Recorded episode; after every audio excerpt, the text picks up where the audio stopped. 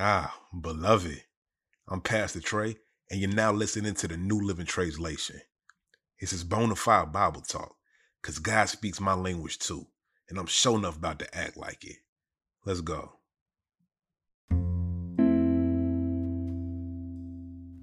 I need you to stick with me for a moment because this is going to throw us out of rhythm a little bit.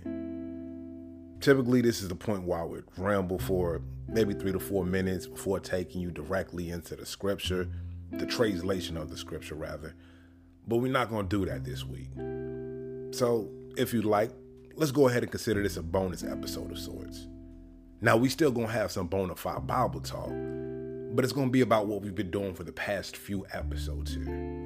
For the first time in the history of this storied podcast, this storied podcast with all two seasons or whatever, we made it through a whole book of the Bible, the book of Jonah. Last episode, we even put all of the translations in one place so you could listen to the book of the Bible all the way through without my commentary until the end, because I'm not getting off that easy. My face on the cover for a reason, baby. You're going to hear me. But I'd like to take this opportunity to talk about how I landed on the book of Jonah and what that tells us about the philosophy behind this podcast in general. I was pretty open, I think, at the outset about what led me there, and it's Jesus is mentioned throughout the gospel accounts of the sign of Jonah, right? There are these times when people would approach Jesus, confrontationally speaking, and demand signs of him, the gospels tell us. And he says the only sign that I will give you is the sign of Jonah. Sometimes that's spelled out for us, other times it's not. Typically, it's associated with the fact that Jonah was in the belly of the well for three days and three nights, according to the book of Jonah, which of course echoes, or shall we say, precedes, foreshadows Jesus' being in the grave for three days and three nights before the resurrection. That association hasn't been made up by interpreters. It's actually explicitly spelled out in Matthew's gospel. So I don't want to discard that.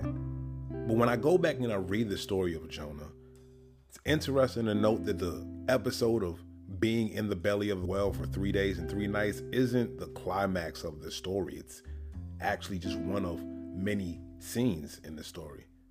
But that's what a lot of us tend to focus on. We think of Jonah in the belly of the well.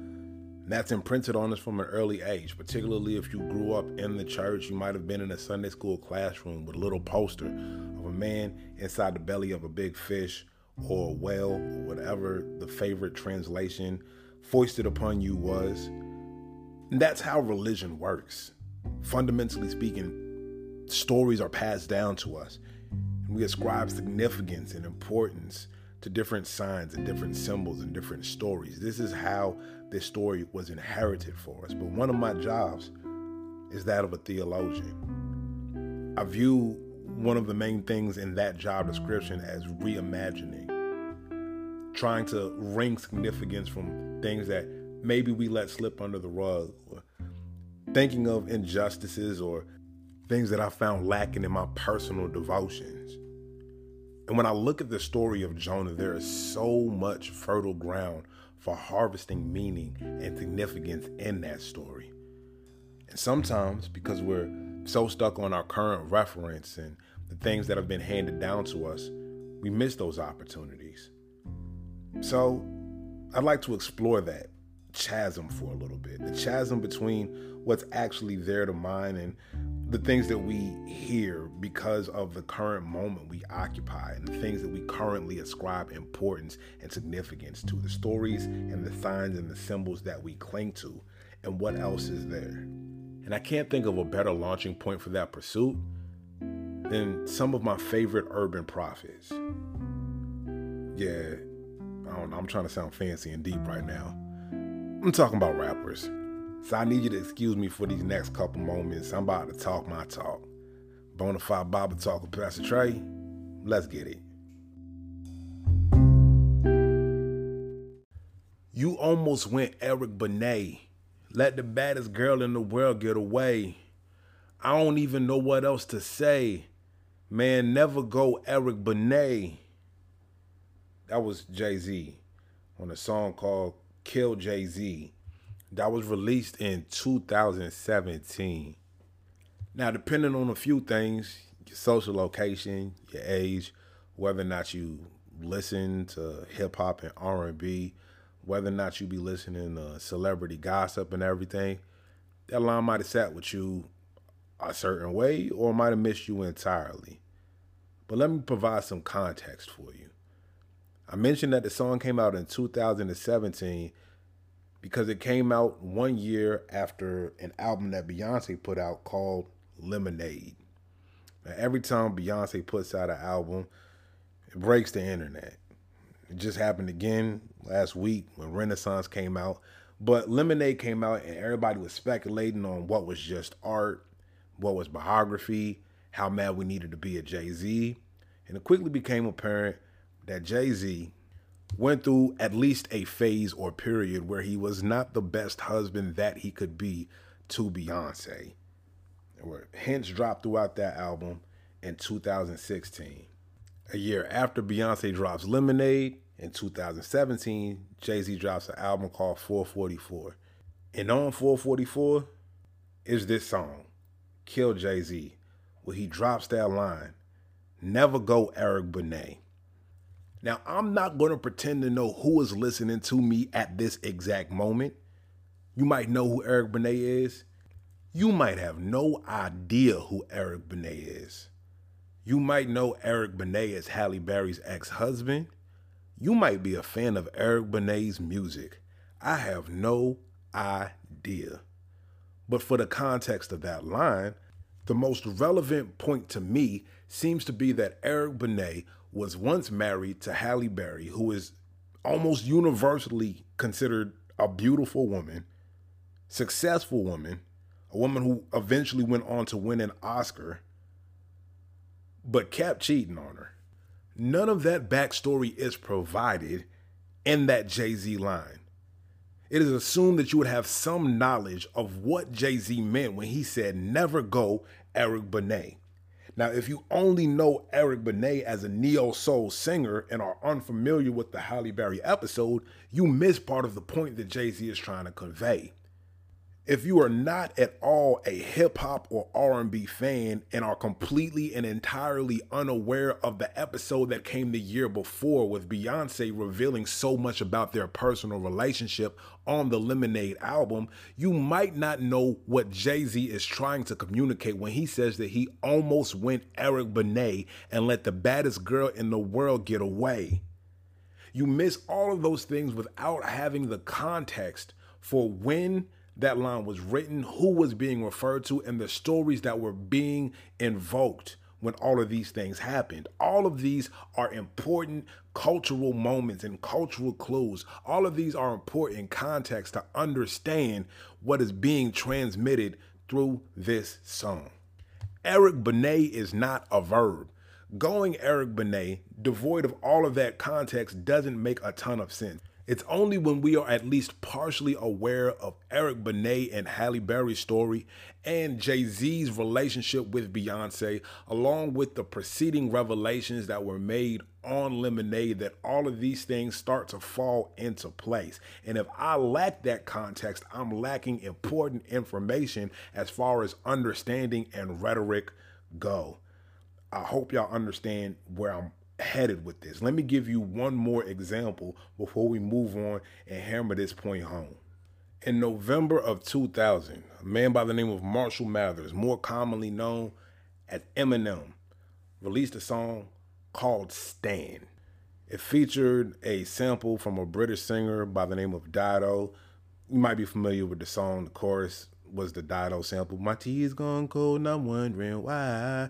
It was a pretty solid song, all things considered. It was an impressive feat in the art of storytelling as far as hip hop goes.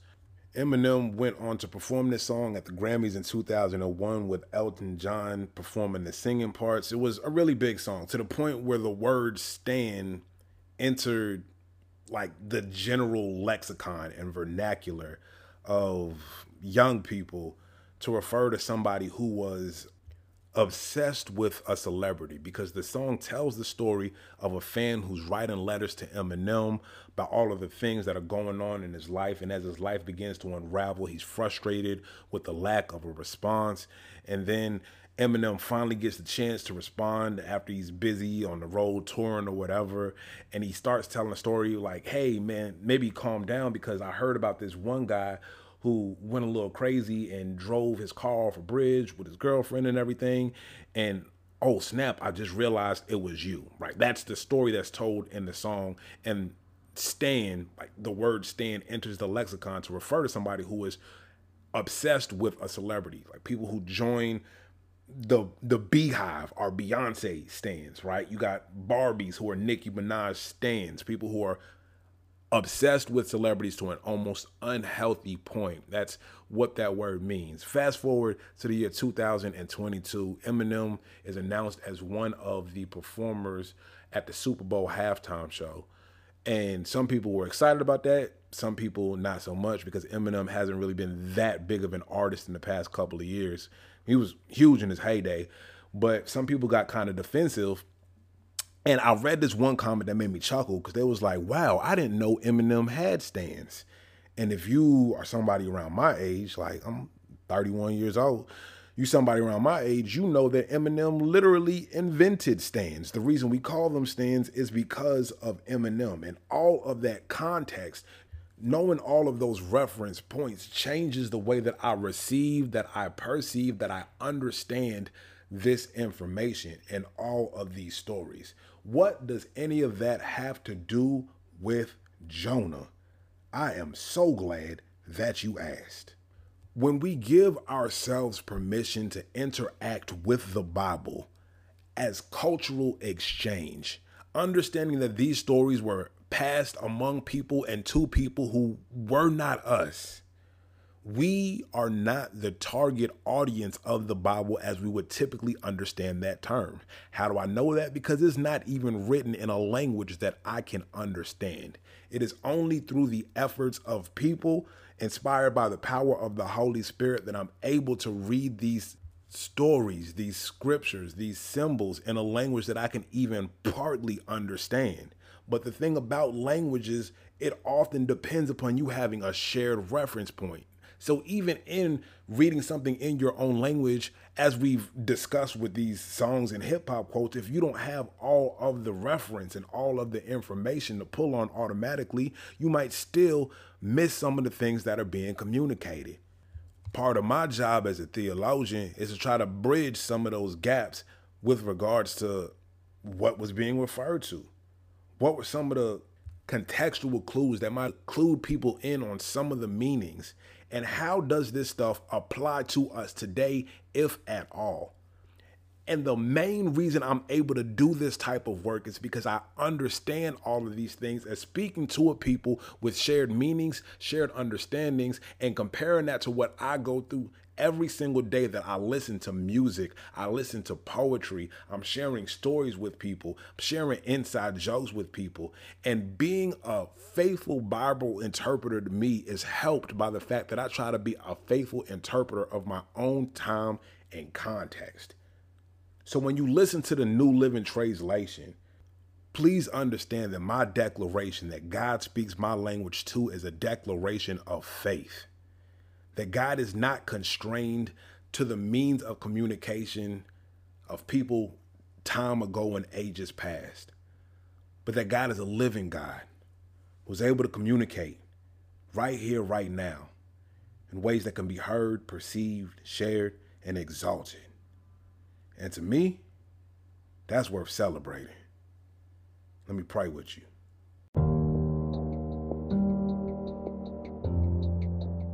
Almighty God of the ages, we thank you that you are not constrained as far as communication goes.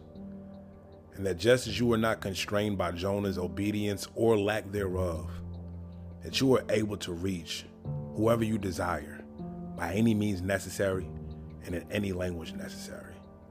So, by the power of your Holy Spirit, give us ears to hear you and eyes to see you so that we can celebrate you.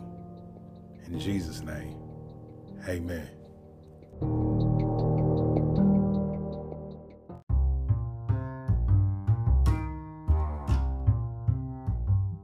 Translation is a production of Three Black Men, the podcast about theology, culture, and the world around us. You can follow us on Twitter at Three Black Men. That's the number three, not spelled out, Black Men. You can find me on all social media platforms at Pastor Trey05. That's Pastor Trey05. Don't send me no Facebook requests though. Like, I don't be over there. That's the bad place. This work has been made possible by a community of folks who've chosen to show their support through generosity.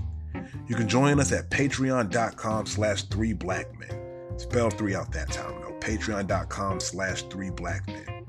There you can find even more original content from Sam, Rob, and yours truly. Make sure you subscribe to, rate, and review the New Living Translation and Three Black Men wherever you get your podcast. And remember, real recognize real. Don't get caught looking unfamiliar.